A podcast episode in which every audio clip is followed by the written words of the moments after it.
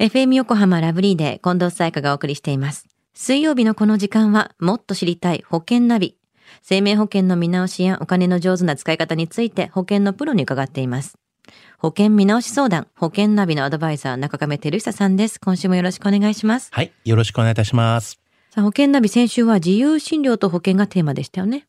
はい、そうですよね。うんレーシック手術をはじめとした自由診療の治療っていうのは、はい加入している保険によって適用が異なるので、うん保険約款とか、まあ、あとは担当のですね、保険のプランナーに確認するようにしてくださいねと、まあ、そういうようなお話でしたよね。そうでしたね。では中亀さん、今週はどんな保険の話でしょうか？はい。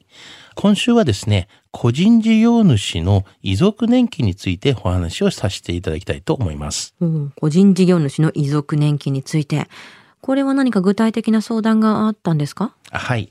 私のこの友人のまあ A さんっていうのがいまして、これ15年前にですね、会社員時代なんですけども、うんあの終身のこの医療保険をドル建てで加入したんですけれども、はいまあその後10年ほど前にですね、独立をしてですね、個人事業主になったんですよね。うん。このタイミングで死亡保険をですね、追加して、まあ、最近新しく出会った保険営業マンの方にですね、今の状態では遺族年金が出ないと言われたみたいなんですね。まあ、それで結構衝撃を受けたっていう話だったんですけども、なるほど。そりゃそうですよね。本当に遺族年金が出ないってことってあるんですか？はい。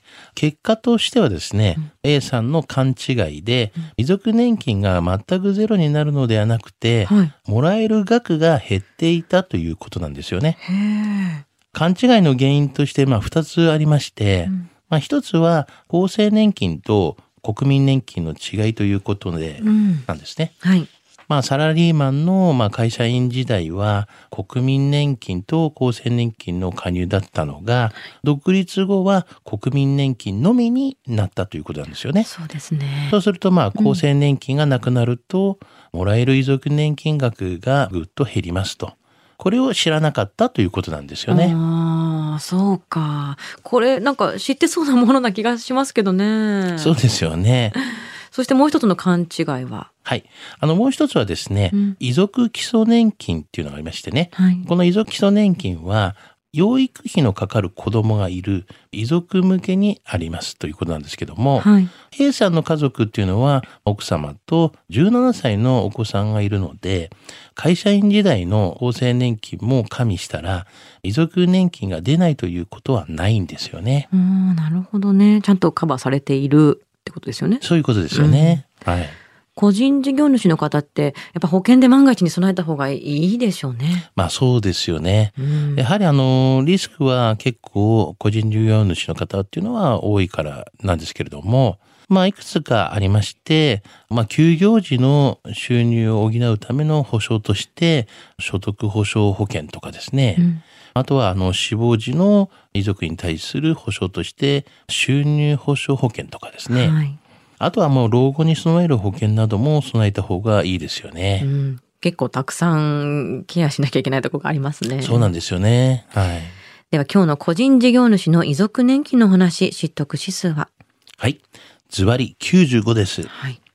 あの、遺族年金のことはですね、まあその状況にならないとわからない方がまあ結構多いんですね。うん。また、あの、自ら事前に調べることもあまりしないと思いますよね。そうですね。まあ職業のまあ変化によっても変わることもあるので、こういうことはね、覚えていただきたいなというふうに思います。うん。まあそして、まあ万が一の時は、ないとは限らなく、事前に、まあこういった知識をね、つけて知っておいた方がいいと思いますし、うん遺族年金のことをね、もっと理解して、民間の保険も組み合わせることが大事だと思うんですよね。うん。組み合わせは亡くなってからのことだけではなくて、生きている時の病気とか、あとは就労不能のリスクを組み入れることも、これからは検討の余地があると思うので、まあ、その辺もよく考えていただきたいなというふうには思いますね。はい。今日の保険の話を聞いて興味を持った方、まずは中亀さんに相談してみてはいかがでしょうか。詳しくは FM 横浜、ラジオショッピング、保険ナビ、保険見直し相談に資料請求していただくか、直接株式会社中亀にお問い合わせください。無料で相談に乗っていただけます。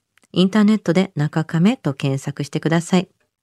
資料などの問い合わせは FM 横浜ラジオショッピングのウェブサイトや電話番号045-224-1230 045-224-1230までどうぞ。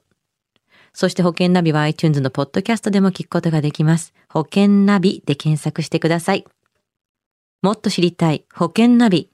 保険見直し相談、保険ナビのアドバイザー、中亀照久さんでした。ありがとうございました。はい、ありがとうございました。